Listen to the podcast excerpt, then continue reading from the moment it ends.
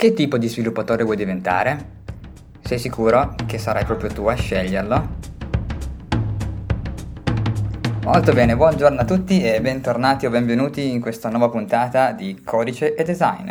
Oggi volevo parlare di una questione particolare, ossia del, del diventare una tipologia specifica di sviluppatori. Come sapete non si, può, non si è sviluppatore e basta, cioè ci sono vari, moltissime sottosezioni nell'ambito dello sviluppo e non si può eh, coprirle tutte quante perché mh, mm, è praticamente impossibile conoscere tutto il 100% del mondo dello sviluppo. Eh, quindi solitamente ci si focalizza su un settore solamente e quello di cui volevo parlare era proprio la scelta di questo settore. Ora non so voi, mi piacerebbe anche che mi faceste sapere cosa ne pensate, ma eh, secondo me non, non, siamo noi a scegliere questo settore, almeno non nel dettaglio. Eh, per esempio, eh, vi baso sempre tutto quanto sulla mia esperienza, ma non solo, eh, anche su quelle di eh, colleghi e amici, eh, amici colleghi.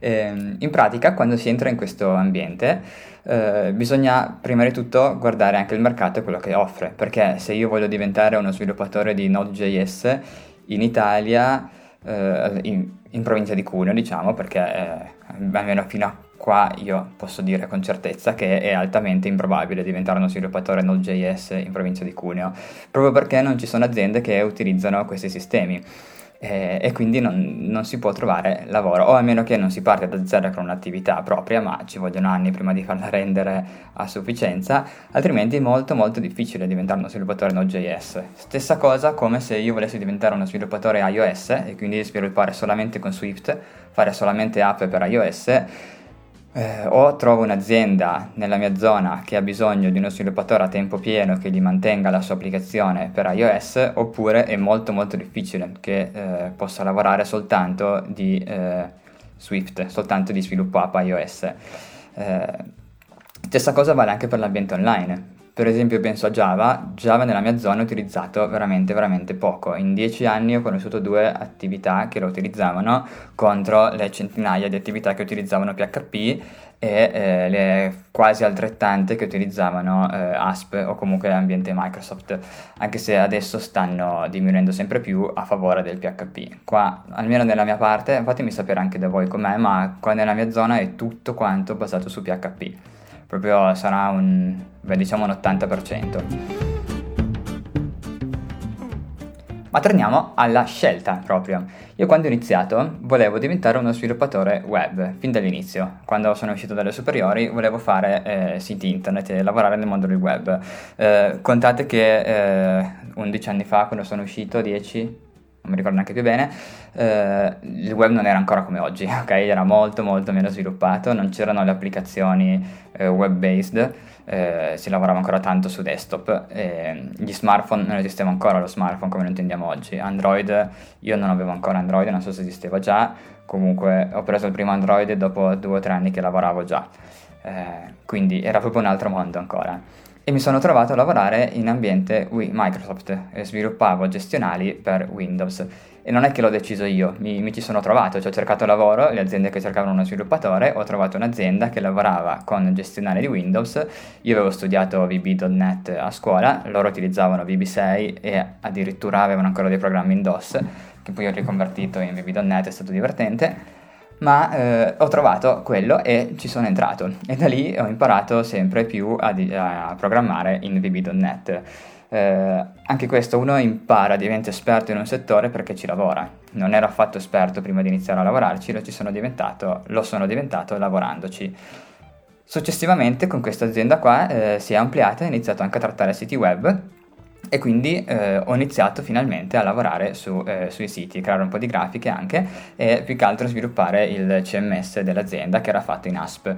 Eh, bruttissimo, però era fatto in ASP e così però eh, ho iniziato a entrare nel mondo del web eh, che è completamente diverso dal mondo desktop, perché bisogna capire cos'è un provider, bisogna capire cosa vuol dire server, bisogna proprio eh, gestirli, gestire DNS, cioè ci sono moltissime cose che sviluppando gestionali lato desktop non esistono e che bisogna però tenere in considerazione perché sono molto molto importanti. Io posso essere uno sviluppatore ma se non conosco minimo minimo minimo di sistemistica per poter installare il mio sito online non farò grossi passi avanti.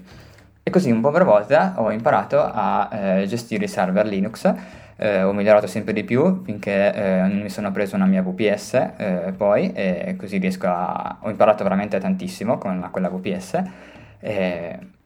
Non è affatto facile impostarsela da soli, posso dire, eh, specialmente eh, partendo da zero, diciamo, avendo sempre utilizzato hosting preconfezionati però i risultati sono molto molto migliori. Tra l'altro oggi si possono avere VPS a 5 euro al mese, quindi un investimento, se uno vuole impararsi qualcosa mette 10 euro in due mesi si fa un bel po' di esperienza, perché non è come avere un server locale sul computer, uno può installarselo con Vagrant e più o meno è simile, però eh, proprio avere una VPS lontana fisicamente lontana da raggiungere con SSH, da configurare tutto quanto tramite SSH, eh, a parte che è fighissimo pensare a cosa si sta facendo, eh, e poi sì, si impara veramente molto di più perché è una VPS vera, è online, eh, quindi è raggiungibile eh, da tutti i computer, non soltanto da uno, ed è molto, molto figo, mi è piaciuto molto. Tutto questo però mi è successo senza che fossi io a sceglierlo proprio io non è che volevo fare queste cose qua. Eh, non ho mai voluto fare lo sviluppatore di videogiochi come l'80% delle persone, non so, non, eh, sarà un caso anomalo io, ma sono uno sviluppatore ma non amo molto i videogiochi. Eh, non, non riesco a dedicarci troppo tempo, diciamo. Amo però programmare. Però non è che l'ho scelto io di diventare, eh, di fare questa strada qua, ci sono capitato perché ho seguito un po' le correnti di, di come andava il mondo. In questo momento mi piacerebbe veramente tantissimo eh, approfondire React, però il problema è che devo farlo solamente a tempo perso, perché non ho nessun eh, lavoro, nessun cliente che lavora con React e nessun nuovo cliente a cui posso proporre React perché eh, dovrei avere un cliente molto grosso.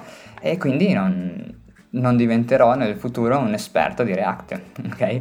Sono diventato negli ultimi anni un esperto di WordPress, anche se non ho mai desiderato diventarlo. Quando ho conosciuto WordPress non mi piaceva affatto, io ero per le cose fatte from scratch da zero, sempre, mi sono sempre piaciute molto di più, però eh, visto che WordPress occupa una grandissima percentuale del web, moltissime persone lavorano con WordPress, allora l'ho imparato e sono diventato un esperto di WordPress a forza di lavorarci sopra, ho sviluppato dei temi da zero, dei plugin da zero, eh, sto pensando di pubblicarne qualcuno nella repository di WordPress, adesso vediamo, però eh, in questo modo sono diventato un esperto di WordPress senza volerlo. Eh, adesso devo dire mi piace, se avete anche ascoltato uno degli ultimi miei podcast eh, ho proprio cambiato idea su WordPress, sono partito eh, schifandolo moltissimo, pensando che veramente non facesse affatto per me perché la vera programmazione era da un'altra parte, poi ho imparato ad usarlo quasi a mo' di framework e quindi mi sviluppo i miei temi da zero eh, su piattaforma WordPress e quindi posso contare su un backend eh, ben debuggato e funzionante e posso fare qualcosa in tempi veramente rapidissimi. Eh, ormai a creare un tema ci impiego veramente pochissimo e eh, quindi posso fare prezzi bassi e avere risultati elevati. Però questo non l'ho scelto io, io non volevo diventare uno sviluppatore WordPress, non è una cosa che mi piace, a me manca tantissimo utilizzare database, io adoravo creare database, crearmi le tabelle, configurarmi tutto quanto da me, mi piaceva, però eh, il mercato ha portato diversamente, specie da quando lavoro come freelance mi sono accorto che WordPress è una manna dal cielo per i freelance, perché se ho un cliente che vuole spendere 500 euro su un sito, non posso fargli un CMS da zero, ok? O gli faccio un sito statico, allora posso anche non usare WordPress, ma se vuole un sito dinamico con un blog e vuole spendere 500 euro, io o gli dico di no, oppure gli dico di sì e faccio una cosa velocissima con WordPress e gliela do. Non sarà la qualità elevata, ma lo spiego sempre logicamente prima, eh, dico che il rapporto qualità-prezzo è sempre quello che è, eh, però si può fare, ok? E è meglio che niente, come si dice. Eh, non ho più fatto lavori così bassi ultimamente, ma eh, non lo so, vedremo. Però per questo non l'ho scelto io, mi ci sono trovato, sono capitato in questa situazione.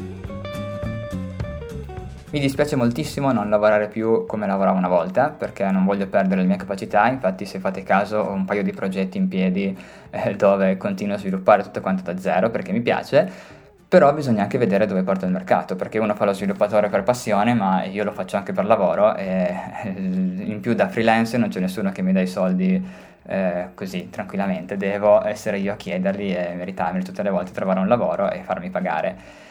E WordPress è una piattaforma che consente di farlo eh, abbastanza bene e velocemente. Ho venduto un paio di Orange CMS, che è il mio CMS, sono molto contento, però eh, sulla quantità WordPress è un'altra cosa. Molto bene, questo è quello di cui volevo parlare oggi. Uh, chiudiamo qua, facciamo un podcast uh, un pochino più corto, anche perché di solito io mi perdo in miliardi di discorsi, ma questa volta ce l'ho fatta a essere un po' più conciso e diretto. Uh, spero sia stato interessante per qualcuno, soprattutto per i nuovi sviluppatori che vogliono partire e non sanno che carriera abbracciare. magari farò un podcast anche per dare dei consigli su cosa studiare se siete all'inizio. Vedremo, uno dei prossimi podcast sarà. Grazie mille per avermi ascoltato. Se volete commentare farmi sapere qualcosa potete farlo sul mio sito albertoreineri.it slash podcast, c'è la sezione commenti sotto ogni podcast. Eh, seguitemi su Spotify, bla bla bla, Apple Podcast, un po' dappertutto c'è questo podcast qui. Grazie per avermi ascoltato, buona giornata a tutti, ciao!